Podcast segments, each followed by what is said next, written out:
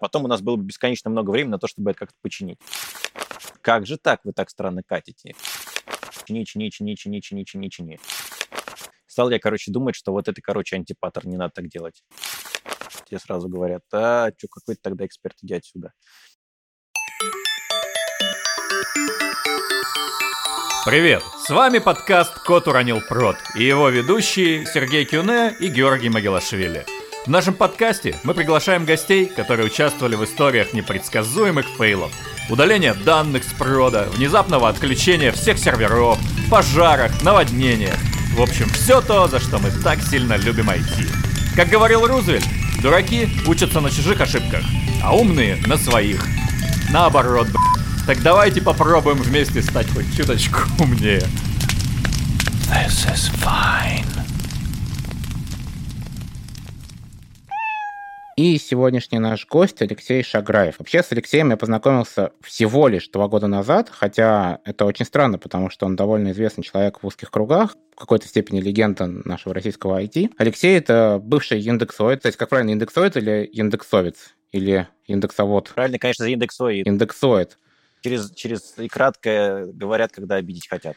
Отлично. Яндексоид. Как Android, знаешь, вот, вот то же самое. А, Он проработал в компании, наверное, уже порядка 10 лет на разных позициях, от разработчика до руководителя отдела. А также Алексей еще и экс-гуглер. Работал там на позиции сайта Reliability Engineering а, в Цюрихе, в Швейцарии. В общем-то, человек явно знает толк в крупных компаниях. Сейчас, насколько я знаю, Алексей работает в неком техническом стартапе, техническим директором, а, но, правда, не уверен, насколько можно об этом говорить. Пусть он сам нам расскажет. Леш, привет. Где я напутал, где я наврал? Расскажи немножечко о себе. Привет, все, все правильно, правильно сказал. Да, я работал в Яндексе, потом работал в Гугле, теперь я просто делаю свои проекты. Да, всем привет. Классно, классно. Слушай, а расскажи, пожалуйста, вообще, как ты в айтишечке оказался? Ну, это не очень интересная история, потому что я в айтишечке оказался, потому что в айтишечке оказался мой старший брат. Я еще кажется, в школу не ходил, а было уже на чем программировать. Он пошел в технический университет, я потом тоже пошел в тот же самый технический университет. В общем, это было в каком-то смысле само собой так произошло. Дальше уже, когда я попал в университет, вот там уже это стало сколько-то осознанно, потому что там начались всякие олимпиады, там вот эти вот алгоритмы, математика, и в конечном счете со мной случилась школа анализа данных Яндекса. Ну и оттуда я, собственно, и перенаправился в Яндекс напрямую. Айтишник по неволе, но потом вроде как и по воле. А потом понравилось. Класс. А какой был первый язык, кстати, программирования? Слушай, ну, по- по-моему, это был Cubasic у меня. Синий вот этот вот экран, и там... Э- Это какой год? Ну, вот это 95-й, 96-й. Это был компьютер, это был Pentium 60. Немногие сейчас верят в то, что вообще был такой процессор. Мне говорят, нет, ты не прав, был сразу Pentium 66. Но нет, это был Packard BL, там стальной корпус, LT-монитор 16-килограммовый, и на нем вот этот Cubasic. Дума, конечно. Круто, круто. Я прям вспоминаю свои тоже эти ощущения. Pentium. У меня был Pentium 333 уже сразу. У меня поздно появился свой собственный компьютер. А какой у тебя, Гош, язык программирования первый был? Слушай, первый, давай, наверное, официально, первый все-таки тоже, наверное, Cubasic в школе, но первый такой, который я учил сам осознанно, были плюсы. У меня была такая толстенная книжка Дейтела и Дейтела, там порядка что-то 1049 страниц или как-то так, вот прям, прям много. Огромный справочник по плюсам, и я вот учил, писал там что-то на плюс-плюсе. Конечно, да, ужасные Ну, ты нашел, с чего начать. Ох, не говорим. Ладно. Но у меня был интересный эпизод после того, как я на Cubasic писал, в какой-то момент в моей жизни появился Visual Basic, и вот это уже было надолго, и я практически всю школу писал на Cubasic. Вот прям постоянно хотелось написать а-ля Word, и это было ужасно интересно почему-то тогда. Ладно, поностальгировали. Ты, значит, попал в Яндекс через Шат. Шат, я знаю, вообще такая кузница кадров Яндекса. На самом деле, я сам даже помню, хотел туда попадать, но был немножечко глупеньким студентом и, на самом деле, просто не, не пошел. В Яндексе 10 лет, звонка до звонка, и тут потом взял, да уволился, да уехал в Google, в Цюрих, Швейцарию. Зачем? Там была довольно сложная история, но, но в целом мне очень хотелось такого интернационального вызова в нескольких смыслах. Во-первых, я в какой-то момент почувствовал угрозу того, что вот я в Яндексе, мне очень хорошо, мне правда было прям супер комфортно, супер хорошо во всех вообще возможных смыслах, которые только можете представить. Я в какой-то момент испугался, и у меня были на это причины, что, ну вот, я вот сейчас такой стану старым, ленивым, перестану уметь что-либо делать, и вообще мне ну, будет сложно отвечать на какие-то челленджи, и мне ужасно этого для себя не хотелось. Важный международный аспект в том, что Google уже типа созданная большая компания, да, в ней очень много людей, в ней уже там выстроены какие-то процессы, мне ужасно хотелось на это посмотреть, потому что я хотел тоже так уметь. То есть хорошо хотеть создать таки свой Google, да, Вот. Но для этого я просто понял, что надо много учиться, потому что, конечно, ну, там, у меня тоже был вариант в Яндексе делать какой-то международный бизнес, но я просто спрашивал себя, почему у тебя, Алексей, это получится, и понимал, что, в общем-то, не почему. Вот. И с другой стороны, мне хотелось посмотреть на, на себя вот на таком международном рынке, да, вот как я выдержу конкуренцию с какими-то уже ребятами, которые со всего мира, которые не ограничены российским рынком. Вот было два у меня таких основных интереса. Ну, сделать, конечно, хотелось что-то хорошее, в целом это тоже получилось. Так что я гугловой частью своей карьеры полностью доволен, и вот э, сейчас могу сказать, что это точно для меня было крайне полезным мероприятием. А расскажи, э, насколько я знаю, ты пока в Москве жил, ты еще преподаванием занимался. И вот ты когда в Швейцарию перебрался, как вообще эта деятельность, она как-то пропала? О, э, это очень оказалось mm-hmm. вузозависимо. То есть из одного университета я прям уволился, потому что они не умеют работать с теми, кто не живет mm-hmm. постоянно в России. А в физтехе я также и остался. У меня была идея приземлиться в Цюрихский какой-нибудь классный университет, так. Например, чтобы тоже опыт получить. Но в результате вот э, того, что мое пребывание там было относительно краткосрочным, я этого решил не начинать.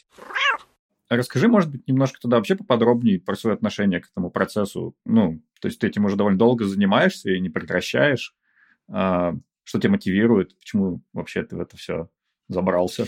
Слушай, ну моя основная мысль, она такая, что действующие специалисты должны учить молодежь. Потому что если это делают не они, то это делают какие-то другие люди. Действующие специалисты, тот, кто реально сейчас сидит в области, который что-то делает вот у него из подруг что-то выходит. Соответственно, это человек, который вот в правильном, активном отношении к этой индустрии. Не знаю, когда-нибудь я отправлюсь на пенсию и, наверное, тоже буду преподавать. Но у меня будет не такой, понимаешь, зуд в руках. И мне кажется, что люди, которые только входят в профессию, им нужны вот в качестве собеседников люди, у которых вот этот вот зуд, которые прямо сейчас что-то делают, сейчас что-то фигачат. Это будет для них правильный пример просто. А пример там, он имеет э, основополагающее значение. Я как представитель вот такого как мне кажется, пока что дееспособного крыла вот этой айтишки, мне кажется, что я должен это делать, потому что это все приведет к такому более правильному миру. В процессе оказалось, что ну вот меня студенты очень сильно заряжают своей какой-то такой тоже молодостью, дерзостью. То есть я на них смотрю, они такие прикольные, такие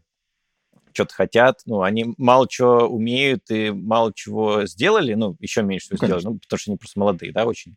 Но они очень-очень-очень-очень-очень хотят, очень хотят, вот прям максимально хотят. Они максимально хотят состояться. Я смотрю на них, а, ну, они меня в каком-то смысле пушат очень сильно.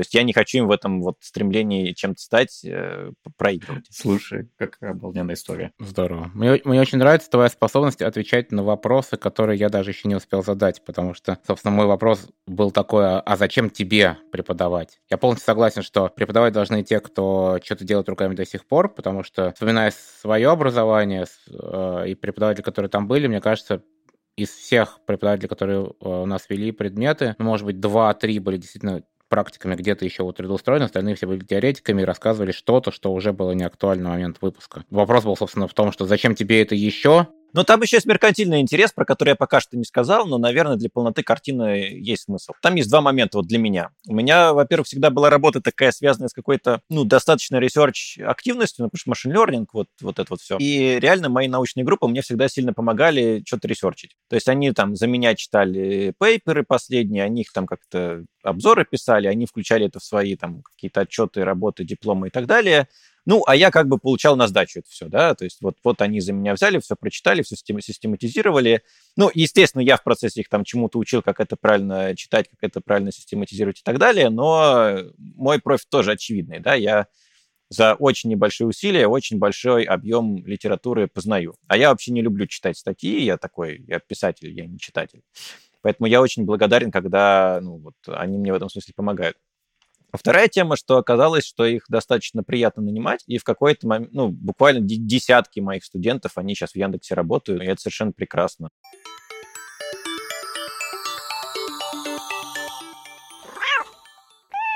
Спасибо большое за интро. Начнем переходить к фейлу. Расскажи нам, что ты нам сегодня принес. Дело в том, что я правда, рабо- работал во всяких уважаемых организациях, а еще у меня были периоды, когда я нигде не работал, ну так чисто формально. Я очень специально буду пытаться быть очень максимально корректным, чтобы никто из слушателей не мог угадать, э, что это была за компания, в каком это был году и так далее, просто иначе будет с моей стороны некорректно. Я поэтому вам принес один случай, который случился в неизвестном месте с одним моим неизвестным другом. Проблема была такая.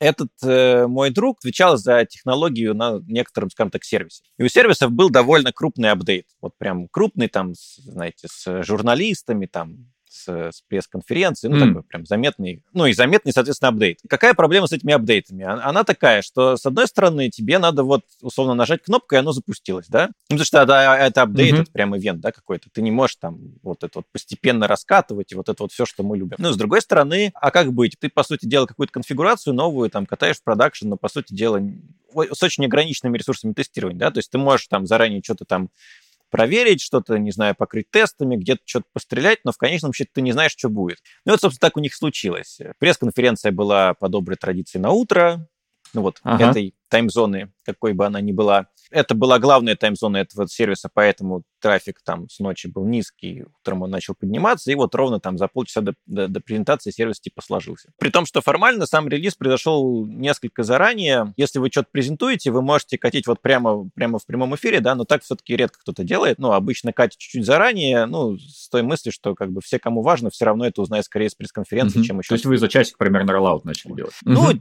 sort of там час, час, два, там, три, что-то такое. Плюс, естественно, были еще какие-то там дополнительные нюансы. Условно, релиз, он такой, не, не просто так, а он такой сложно составной. То есть там разные части были. Вот, соответственно, они там постепенно, условно, последние пару суток там что-то катал. Ну и вот его сложило, и все такие, типа, что? вот, журналисты уже вовсю, значит, в здании, что делать? Там с точки зрения журналистов выкрутиться оказалось достаточно просто. Им сказали, что, типа, ну вот у нас сейчас будет апдейт, вы, короче, ждите, мы вам напишем, и все такое. Но там будет вот такой, и они совершенно спокойно это купили. Для них это нормально. Не все архитекторы, айтишники не прибежали и сказали, как же так, вы так странно катите. Команде в этот момент было прям вообще довольно грустно, потому что, вот знаете, это как, как такой дедлайн, который вот прям такое стихийное бедствие. С одной стороны был дедлайн, с другой стороны, он уже как бы прошел, а с третьей уже все как бы сидят и ждут, когда же ты, черт побери, поднимешься, mm-hmm. чтобы про тебя начать писать. Ну, короче, прям, прям тревожное время. Но проблема была довольно простая. Сервис обновился, понятно, пользователи, они там могут на него заходить, там у них интерфейс, вот, в этом интерфейсе относительно старой версии там много чего поменялось, но основное там добавился там какой-то очередной интерфейсный элемент, который ходит в базу, и так получилось, что эти запросы в базу, они какие-то там потрясающе неэффективные. Когда пошел трафик, они, собственно, эту базу успешно сложили. А это уже был высоконагруженный какой-то сервис, на который уже живой трафик ходил, то есть и помимо пресс-конференции да, еще там да. какой-то на реальных юзерах импакт сразу полетел. Да, угу. да, конечно, да, да. О, подожди, можно, можно я ворвусь, раз уж ты сказал слово импакт? Давай попробуем, может быть, определить вообще, как, в чем измерялся импакт, то есть на что это повлияло, кого это, кому это навредило, потеряли бабло, репутацию, ну, давай так прикинем. Ну, вот у тебя есть какой-то сервис, у него есть пользователи, пользователи на него там заходят, что-то делают. Вот ты потерял там, не знаю, полдня способности сервиса. Да, с одной стороны, это можно естественным образом превратить там в деньги, там во что хочешь. А с другой стороны, ты почти наверняка потерял там какое-то количество ну, лояльности, что обычно сложно измерить в таких ситуациях, потому что она там как-то отложно действует, плюс есть еще куча отложных факторов. Ты, скорее всего, недополучил эффект от запуска. Ну вот, и сложность понятна, да, типа ты катишь мажорный апдейт, тебе очень сложно его протестить, потому что ты не можешь там заранее ничего катить, как там мы любим, не знаю, канаречный релиз какой-нибудь, да, не покатить, потому что ты на 10% катишь, но как бы 10% людей его уже видят новый, какой у тебя потом релиз. Для слушателей просто канаречный релиз, э, расскажи, что такое? Ну вот есть несколько стратегий такого постепенного роллаута. Канаречный релиз — это такая штука, когда у тебя есть просто вся твоя продакшн-инфраструктура, скажем, ты выделяешь 10% э, из нее в отдельный, ну, скажем так, сервис, и вначале обновляешь uh-huh. его, соответственно, и потом смотришь, что там с ним происходит. Плюс можно относительно него и такие АБ-тесты устраивать. Условно, у тебя на этих 10% инфраструктуры там CPU utilization такой-то, да, там, а на оставшийся такой-то. Ну, и это прямо АБ-тест прям вот прям настоящий. Память, да, то же самое. Uh-huh. Ну, короче, любые ресурсы ты можешь отслеживать, там какие-то тесты гонять. И в любом случае, если с этим канаричным релизом что-то не так, то, например, если он не складывает общую базу, то, э, то пострадает там условно 10% аудитории. С другой стороны, если он все-таки складывает базу, то, скорее всего, пострадают все, но за счет того, что это 10%, может быть, база все-таки переживет, ну, ты просто увидишь, да, что там что-то пошло не так в момент вот этого релиза. Вот, кстати, а скажи, пожалуйста, раз уж про что-то пошло не так, какие у вас были средства для того, чтобы понять, что аутит, собственно, произошел? Как вы поняли, что база сложилась? Как вы поняли, что пошел импакт на пользователей? О, это было очень интересно. Я тогда сидел в той же самой аудитории, где должен был быть пресс-релиз, и собирался очень хорошо провести время, как я люблю. Но вот э, в этот момент, э, перед релизом, естественно, естественно, все кто хоть как-то с ним связаны, они как себя ведут? Они безудержно апдейтят F5, и ты смотришь, что все работает, все работает. Ну и в какой-то момент у всех он просто перестал э, открываться. Вначале все такие, сейчас пройдет. Потом стал понять, что не, сейчас не пройдет. Тогда я взял вещички, и мы отправились чинить. А у вас был какой-то мониторинг, там графики, не знаю, графана, Прометей, что-нибудь в таком духе? С одной стороны, мониторинги были, с другой стороны, там была еще допущена логистическая ошибка. Вот, логистическая ошибка была такая, что команда сервиса, естественно, знала, что будет релиз. И команда сервиса планировала незадолго до релиза поехать в офис, чтобы если что, там что-то поддержать. И вот проблема в том, что вот эта вот беда случилась ровно, когда они были, по сути дела, в этом комьюте. И, и это, это настолько, короче, грустная история. С другой стороны, там не приезжаешь там за 6 часов там в офис, да, и сидеть там, бамбук курить. В общем, ну, такая непонятная ситуация. Ну, может быть, просто не надо пресс-конференции на утро назначать. Именно вот, вот в этот самый там какой-то критичный момент они просто были, ну, как бы не способны что сделать на самом деле, потому что вот они, они как бы ехали.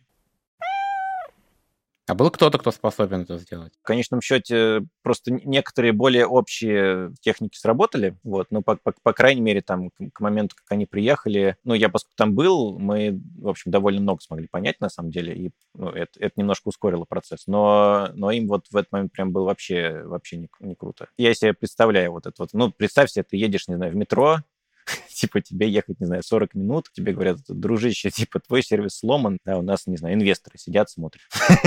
как бы что, что я сделаю? В этих случаях, конечно, мониторинги это, ну, мониторинги это всегда хорошо, но когда вас именно под трафиком складывает, это вам очень мало помогает. Ну, в том смысле, что да, вы, может быть, там на N минут раньше узнаете, что все сломалось, да, но все равно вот импакт, он уже сейчас, он уже тяжелый, потому что это трафик. По поводу самого кейса, слушай, я хотела немножко одну ситуацию прояснить, чтобы понять лучше. Там база как-то легла не сразу, а со временем из-за нагрузки, что ли? Так получилось? Из-за этого ребята успели в комьют уехать? Потому что они же, наверное, выкатили, нажали в 5, у них все запустилось. Да-да, именно так. То есть э, это проблема таких э, предположительно редких, но э, тяжелых запросов. Типичная история, которую я всю жизнь видел, это жил да был у нас неоптимизированный запрос, там, не знаю, в базе какой-нибудь индекс не досоздали, ну и всем было вообще плевать, потому что, не знаю, он случается раз в час, и но потом что-то что такое необычное происходит, что этот запрос начинает задаваться чаще. И у тебя вроде бы как бы все то же самое, система та же самая, схема та же самая, никто ничего не менял, а база деградирует. И ты спрашиваешь себя, что вообще происходит? Ну и вот это такой, типа, трудно обнаружимый баг, потому что ты, по сути дела, его посадил там когда-то в прошлом очень давно, когда этот запрос написал. Потом что-то совсем-совсем косвенное поменялось, и вот э, он mm. начал исполняться чаще. Типа, проявляется это только тогда, когда та функциональность, которая на него завязана, она вот и начала начала там, как-то часто всплывать. Отдельная у меня э, личная боль связана с тем, что иногда так делают как раз тоже большие инфраструктуры, условно, там есть у вас какие-нибудь квоты, да, ну, допустим, какие-нибудь квоты, да, там дисковые квоты. Вот есть у вас какая-нибудь дисковая квота где-нибудь. И сервис, который вам дает эту дисковую квоту, он такой а, осторожный, он говорит, слушайте, ну вот мы хорошие котики, мы просто так вот не снижаем. Мы вам даем там, не знаю, 90 дней, 60 дней на то, чтобы в нее вписаться в новую. Ну, типа, это происходит, ты такой, а, окей, да, что, успеем. Значит, проходит 90 дней, типа, все, значит, накрылось, э, диск кончилось, все, типа, все, все, все, значит, все там демоны померли, потому что им некуда писать такой, боже, что случилось, начинаешь, как обычно, все откатывать подряд, а, а оно не откатывается даже, потому что у тебя как бы квоты нет. Ну, а через какое-то время все понимают, черт побери, там у нас, короче, квота кончилась, а почему она кончилась сейчас, никто же ничего не делал. А, черт побери, у них там, короче, заложена вот эта вот бомба. И очень мейчур сервиса так складывал на моей памяти, прям, чем больше времени проходит между действием и каким-то последствием, тем фиг разберешься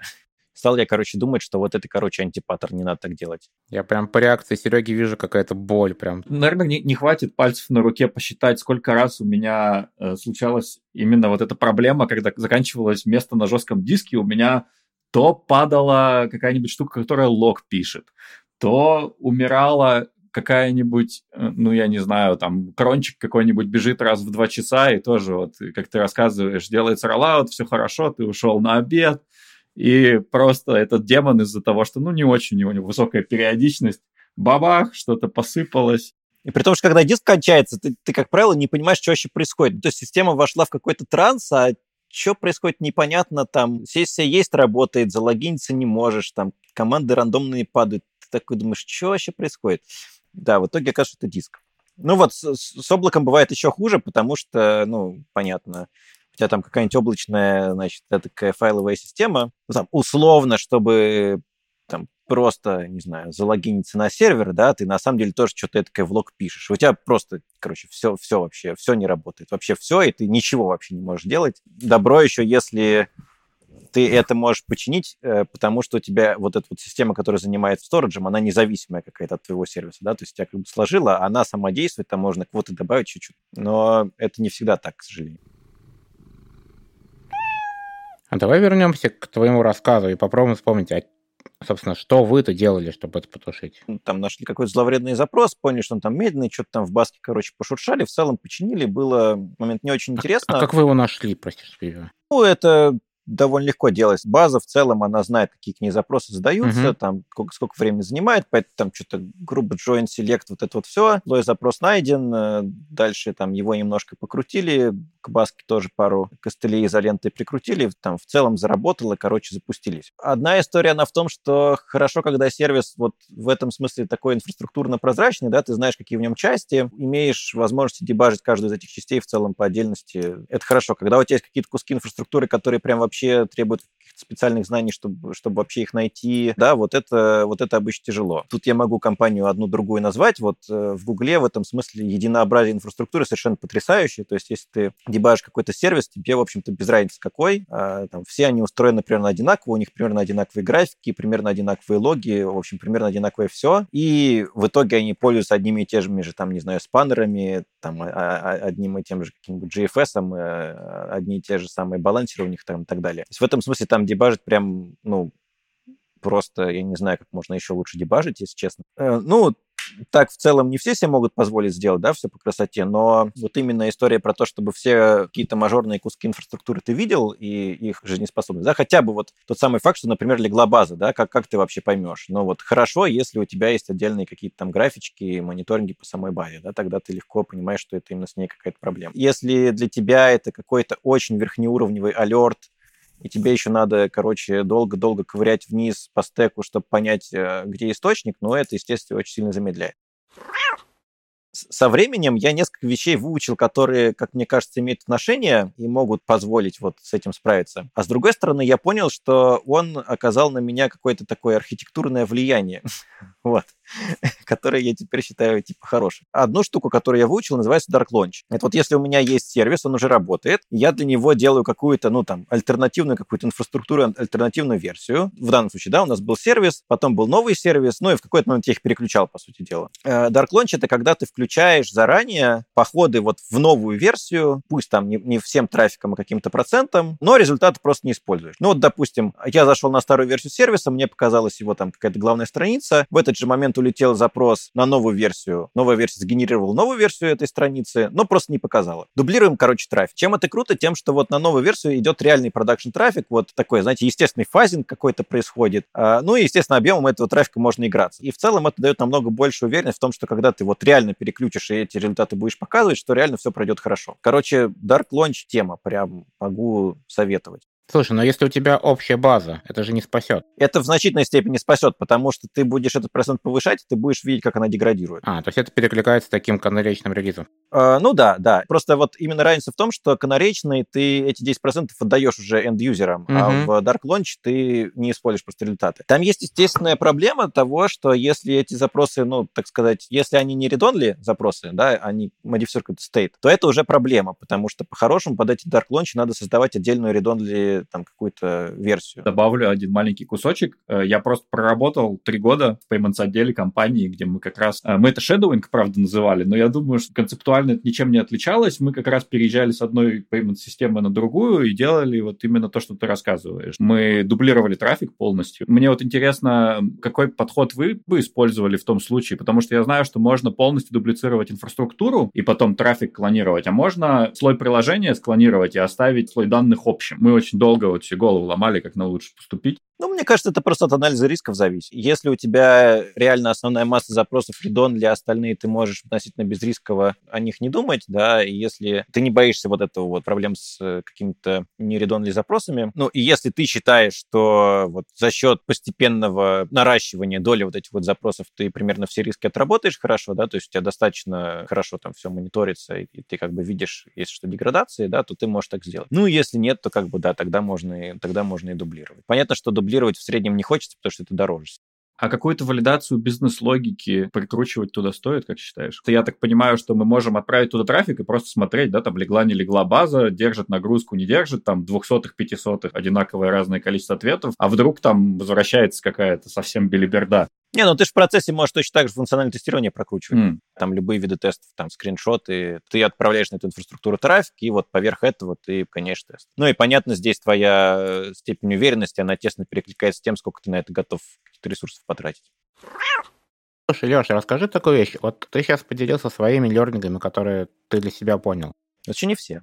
Тем не менее, как в компании построен процесс работы над такими ошибками? Что вы делаете? Вот случился инцидент. Понятно, сначала первым делом его потушить, убрать проблему, убрать пожар, как-то справиться с первыми последствиями. Что происходит потом? Кого-то увольняют, наказывают или, наоборот, поощряют? То есть вот что, как компания пытается справиться с последствиями инцидента в долгую? Но мне тут в этом смысле повезло, потому что и в Яндексе, и в Гугле, и, и во всех остальных местах у меня все было в этом смысле одинаково. Там, там конечно же, делают постмортемы. На постмортемах, по сути дела, сидят какие-то умные, понимающие в архитектурах люди, разбирают то, что произошло, да, там кто-то пишет разбор инцидента, какие-то экшен-айтемы пишут, а потом эти экшен-айтемы исполняются. Естественно, в нашей среде не нужно никого увольнять за это, но в процессном смысле там, там есть вторая штука, вот, э, про Dark Launch я вам рассказал, а вторая штука очень важная, это чек-листы запуск. Но, с одной стороны, сам процесс запуска — это довольно такой тяжелый, длинный процесс с кучей там пунктов. Реальные чек-листы запуска, они могут содержать, ну, скажем так, за сотню пунктов, да, там, включая поговорить с пиаром, написать странички для саппорта, рассказать юристам, причем каким-то конкретно в зависимости от того, что ты делаешь. Естественно, когда ты запускаешь, это весь такой в бизнесе, в продукте, то тебе легко про вот такие вещи забыть. Чек-лист делай так, чтобы ты не забывал. В данном случае спасло бы просто какое-то достаточно хорошее нагрузочное тестирование заранее. Вот оно не всегда спасает, знает заранее, да, но вот именно эту штуку можно было бы предотвратить. Но сервис под давлением, релиз, все такое, они, они забыли или не дорассчитали, скажем так, риск. И впоследствии, когда какие-то происходят случаи, ты просто этот чек-лист дополняешь. Э, очередная какая-то беда, ты понимаешь, ага, там такого-то не сделали, но просто надо, чтобы об этом все узнали, а не только ты. ну, соответственно, если достаточно мажорная штука, она попадает в чек-лист, и все тогда делают. Слушай, то есть это получается не одноразовый чек-лист для проекта, а именно как какой-то шаблон, да, который как бы команда может плюс-минус переиспользовать каждый раз, когда выкатывает новую фичу там или... Да, да, это шаблон. Но важно, чтобы каждая команда на самом деле им пользовалась, а начальники, соответственно, ну, увеличивали знания об этой штуке. Каждый, кто делает своего рода запуск, чтобы он этот чек-лист прочитал и явно либо каждый пункт выполнил, либо сказал, что это вот не наш случай почему-то. А вот этот вот способ распространения вот таких вот лернингов, ну, знаешь, там вот случился у вас ауточ, вы подумали, о, есть вот эта новая тема с Dark Launch, давайте ее добавим в чек-лист, и теперь надо об этом всем рассказать как-то, как это происходит. Тут, тут обычно играют скажем так, способы распространения информации внутри компании, да, ну, встречи, какие-то имейлы, есть какие-то еще другие встречи и все такое. А, тем более, если это очень мажорное какое-то какое падение, то об этом вообще там самые главные встречи всей компании расскажут. Всегда она такая какая-то есть, там по-разному называется. А, мне кажется, что это не главное. Мне кажется, что главное, чтобы она попала в чек-лист. То есть э, э, ну, встречу ее пропустят, не послушают, а через год вообще наймут новых, кто никогда этого не видел в глаза. И надо, чтобы у них тоже была возможность это увидеть. Если есть чек-лист, то уже понятно, что компания считает это достаточно важной историей, чтобы сказать, что типа все вместо того, чтобы докатывать фичульки к релизу, должны потратить время на вот это вот. Мы считаем это достаточно важной темой, чтобы прямо на уровне компании закрепить такую ценность.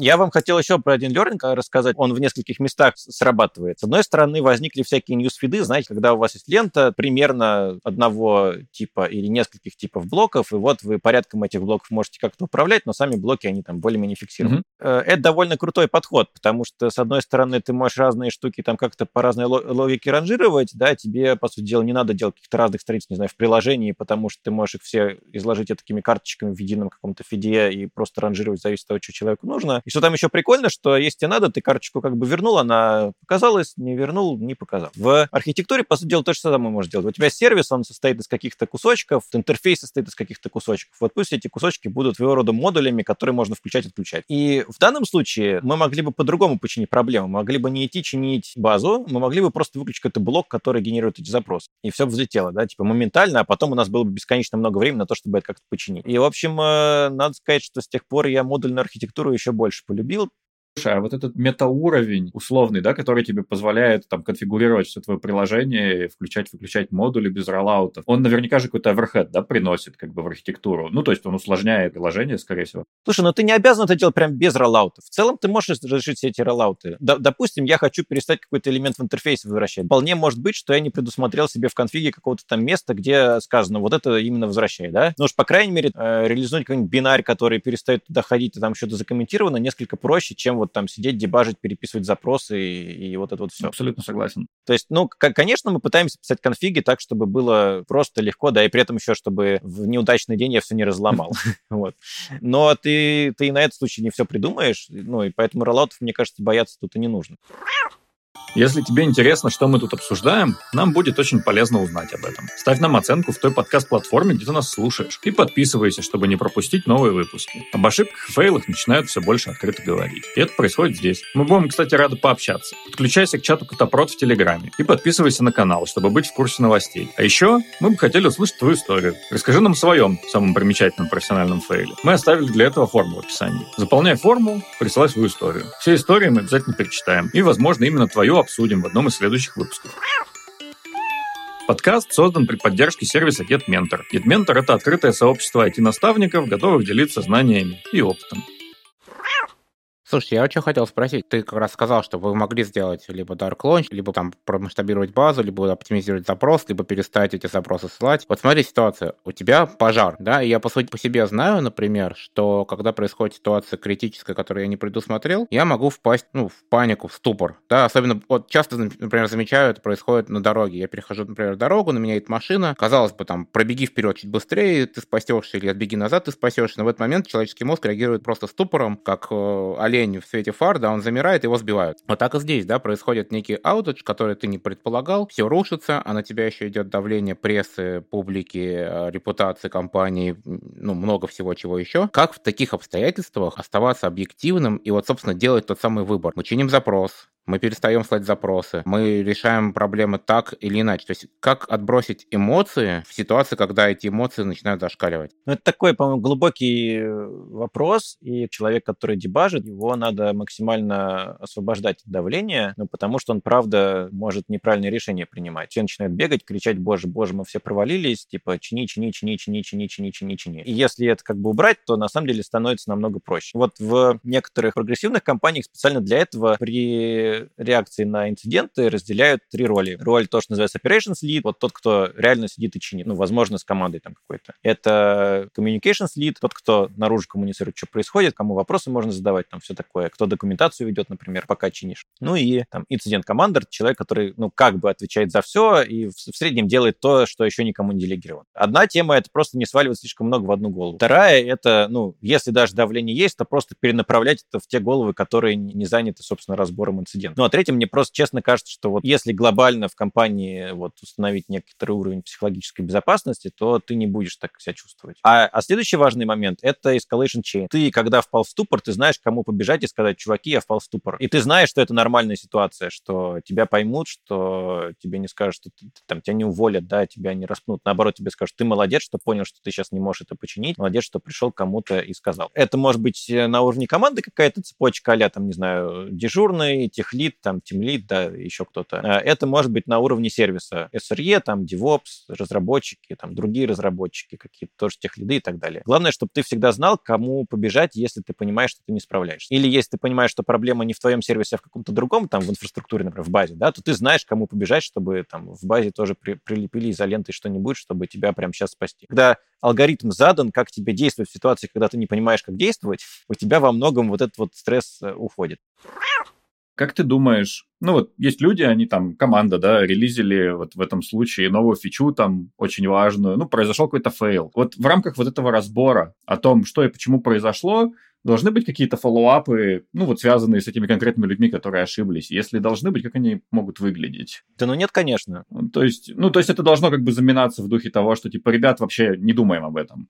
Нет, это не, это не заминается, это именно что подход. То есть ты строишь систему, которая должна быть ну, в идеале независима от человеческого фактора. Ну, в идеале, да. Понятно, она никогда не будет полностью независима, но на месте этого человека мог быть другой. И вопрос не в том, совершил ли он ошибку, а в том, а мог ли он совершить эту ошибку. Ну, если он мог, то мы думаем, что сделать в системе, чтобы вероятность этого уменьшалась. Если человек такой, что он постоянно там э, в разных местах косячит, это в целом не имеет отношения к тому, что в конкретном месте, в конкретном инциденте что-то произошло, да, вот на, его месте мог быть реально каждый, реально каждый мог это допустить эту ошибку, реально на каждого было бы там какое-то давление, он бы чувствовал это, поэтому нет совершенно никаких причин, э, ну, там, персоналиям уделять важное значение. Поэтому в хороших постмортемах как раз там, там вообще по именам никто не упоминается, там пишется, там, не знаю, оператор, там, что-нибудь, или дежурные сервисы, что-нибудь. Потому что к персоналиям это ну, минимально имеет отношение. Теперь самое сложное. Теперь надо подумать. Какая-нибудь тут отбивка, наверное, будет. Леш, вот скажи, а, я замечаю такую историю, что вообще на конференциях и в публичном пространстве часто, ну не то, что даже часто, мне кажется, практически никогда не говорят о фейлах. Приходишь на конференцию, тебе рассказывают, мы классно сделали там такую-то штуку. Причем часто безосновательно. Часто люди или сознательно, или несознательно даже приукрашивают, хвастают своими достижениями, когда потом начинаешь копать, оказывается, что там не так все круто. А фейлы замалчиваются, хотя, на мой взгляд, на ошибках интереснее учиться, и да, зная, когда сервис там у соседа упал, ты можешь сделать такие же штуки, чтобы твой сервис не упал также. Вот как думаешь, почему люди не хотят приносить истории фейла на публичное пространство? С чем это связано? Да как тяжело на это все реагируют, как мне кажется. Ну, ты, ты такой эксперт, ты выходишь, говорит, говоришь, вот я облажался, тебе сразу говорят, а что, какой ты тогда эксперт, иди отсюда в, скажем так, компании, где я работал, да, там в Яндексе, в Гугле, там, естественно, ну, в этом смысле нет проблем. Там все уже как бы привыкли к тому, что на ошибках учатся, их надо разбирать, там надо не заметать их под ковер, потому что иначе становится хуже, да. Ну, вот как бы все к этому привыкли, все так себя ведут. Ну, видимо, в таких вот диких интернетах это еще не совсем так, Слушай, ну вот ты говоришь, что в Яндексе, в Гуглах, да, ну действительно в крупных компаниях ссор под ковер не заметают, но при этом этот ссор из избы не выносит. Вот сейчас ты расскажешь там историю, не упоминая название компании. С чем-то же это тоже связано. Компании не хотят, чтобы про них в публичном поле говорили. Нет, а это просто некорректно. Нет, нет, нет, это не, не с этим связано. В смысле, э, понимаешь, Тут, тут надо правильно понимать, что у меня нет права от имени компании что-то говорить, да, даже когда я уже в ней не работаю. Естественно, я даже не, не относительно там как-то обвинить тебя в чем-то, но часто даже компании э, истории фейлов не хотят афишировать. То есть они внутри разбирают эти инциденты, учатся на ошибках, но при этом не говорят соседу, что смотрите, мы вот так облажались. Противоположный пример, правда, например, э, Facebook, когда он упал и весь мир узнал, тут скрыть невозможно, да, пишется постмортом на весь мир. Ну, знаешь, мне, мне, мне кажется, что это уже становится тоже относительной нормой, то есть постмортемы публичные действительно делаются. Вот недавно АВС как раз падал, угу. они об этом сообщали, у них есть вот этот АВС-статус. Я помню, было падение в Яндекс Облаке, они тоже писали постмортем. Но про это невозможно не рассказать, потому что этим пользуются люди, они знают, что ты упал. А если упало что-то внутри такое не очень заметное, но интересное с точки зрения разбора кейса, несут не часто наружу. Или я ошибаюсь? Ну, я не знаю, просто это, по-моему, другой, приобретает немножко другой вид. Ты это упаковываешь в формат что-нибудь типа, я не знаю, основные уроки инфраструктуры такой-то компании, там, за N лет. Вот таких видосов же очень много. Uh-huh. Почитай тот же самый SRE Book, там вообще там полно примеров, как все было не так, вплоть до того, что а ребята пихали карточку доступа в USB-порт, и оказалось, что его надо было как бы перевернуть гой стороной, и оно бы сработало. Но до них это дошло через час, поэтому инцидент чинили там на час дольше. Ну вот буквально с этого вот так классический сырьевук начинается. Я не думаю, что есть какая-то проблема и все все скрывают, просто мне кажется, это больше похоже на расстановку акцента. Скажем так, создатель контента хочет тебя чему-то научить, да, скорее, чем рассказать какую-то байку, как вот, смотрите, как смешно мы облажались, что у нас там мониторинга не было. Ха-ха-ха. Угу. А не думаешь, это связано с тем, что люди просто боятся совершать ошибки и боятся рассказывать об ошибках? Ну, не знаю, наверное, отчасти да, но определенно некоторые люди не боятся совершать ошибки. А вот как не бояться а... ошибок? Как, как научиться не бояться совершать ошибки? Вот приду я работать в Яндекс, мне доверят в мои владения так или иначе способность уронить пол Рунета. Владение Гоши. Да, как мне, условно, там, не знаю, стажеру в Яндексе, сеньору в Яндексе, или даже не в Яндексе, перестать бояться совершить ошибку, последствия которой могут быть глобально для... А ты вот говоришь перестать, а откуда она изначально взялась? То есть ты уже пришел с боязнью? Ну, наверное. Если я работал в небольшой компании, и вот передо мной теперь лежит инфраструктура на пол э, России, для меня это непривычно, для меня это ново, и я буду бояться совершить, как бы чего не вышло. Мне кажется, такое довольно часто встречается, и я знаю, это можно перебороть. Но вот как ты думаешь, что я могу делать, или, может быть, что компания может делать, чтобы такого в сотрудниках страха не появлялось? Ну, во-первых, она все-таки должна хорошо объяснить правила игры, да, вот в частности, что у нас тут blameless, мы строим систему, все такое. С другой стороны, все-таки надо и такое сказать, что ты не должен бояться, но ты должен понимать ответственность. Uh-huh. Разные вещи. Все-таки ты можешь носиться расхлябанно, и вот этого не нужно. Я помню, у нас тоже в одной из компаний был такой постмортом, который вообще заминусовали, потому что он буквально был написан так. Я, я сделал 8 неправильных движений. я понимаю, что я был неправ, но они были из разряда я что-то сделал, да и ладно. А тут что-то стрельнуло, я такой, да и ладно. А тут что-то, короче, тоже ко мне пришли, а я такой, да и ладно. Ну, в общем, было понятно, что без погружения товарищ сработал, и, надо сказать, это было не случайно. Он в итоге через какое-то время рассказал, что его вообще все задолбало, он не хочет этим заниматься, ему неинтересно, и он, короче, пошел. Ну, короче, такое бывает, да, что... Покупать футболку, да и ладно ты реально просто спустя рукава относишься, но это не то, о чем мы говорим, да, мы говорим о том, чтобы не парализовать хороших людей, делать правильные вещи, да, просто из-за того, что они думают, как бы ничего такого не случилось. Вот мне лично помогло понять, что за счет того, что я там чего-то боюсь иногда, я просто не могу реализовать э, потенциал. Меня это сдерживает. Всякий раз, когда я думаю, ой, а что об этом подумает кто-то, ой, а вдруг что-нибудь случится, то я ворую у себя просто возможность. Этого я для себя не хочу. Вторая штука – это просто правильно понимать последствия вообще для мира и для себя конкретно, что произойдет. Очень часто бывает так, что ты думаешь о каком-то самом худшем из возможных сценариев и обнаруживаешь, что вообще-то ничего там такого особенно плохого не будет. Ну, например, ну, например, уволят меня. Да, ну, например, вы что? Айтишнику, конечно, очень сложно работу сейчас найти. Ну, я понимаю, что это там какой-то стресс и все такое, но, но, но глобально-то, да, глобально мы все равно там на рынке. На самом деле уровень риска, он не такой уж и высокий, и, и мы его очень часто пере, переоцениваем, и очень часто нам его ну, насаждают. Просто надо стараться его оценивать достаточно адекватно. Леш, спасибо. Это на самом деле такая мысль, которая даже в голову часто не приходит, потому что ты как бы зациклен на деньгах постоянно. Я вот вспоминаю, сидишь, и летит какой-то аутедж, и ты думаешь, о боже, о боже, сейчас наш громадный сайт потеряет 5 минут трафика, это миллионы, миллионы, миллионы евро, а потом ты действительно садишься и думаешь, как они размазываются, да, действительно по всему, и, и вот, а можно найти кого-то, этого одного человека, с которым что-то действительно ужасное случится. Ну да, просто суммы иногда, наверное, пугают людей. Ну, сумма пугает в таком личном исчислении, да, но, условно, не знаю, миллион рублей может быть очень большой суммой для человека, но для Гугла это незаметное число. Это не означает, что он может просто так взять и перест... ну, начать там, или Яндекс рас... раскидываться миллионами, да, это просто означает, что, ну, надо просто правильно выбирать масштаб. То есть, конечно, ты не должен на регулярной основе там терять какие-то деньги, но мы говорим там какой-то раз, разовый случай, да, и про то, что мы именно поэтому и строим систему, что мы не хотим глобально разбрасываться. Мы не хотим, чтобы такие штуки воспроизводились. Мы хотим, чтобы постепенно становилось лучше, чтобы потери сокращались.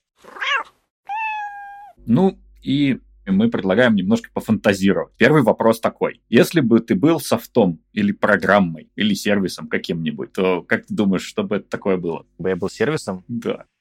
Блин, вот вы грузите теперь в свою очередь.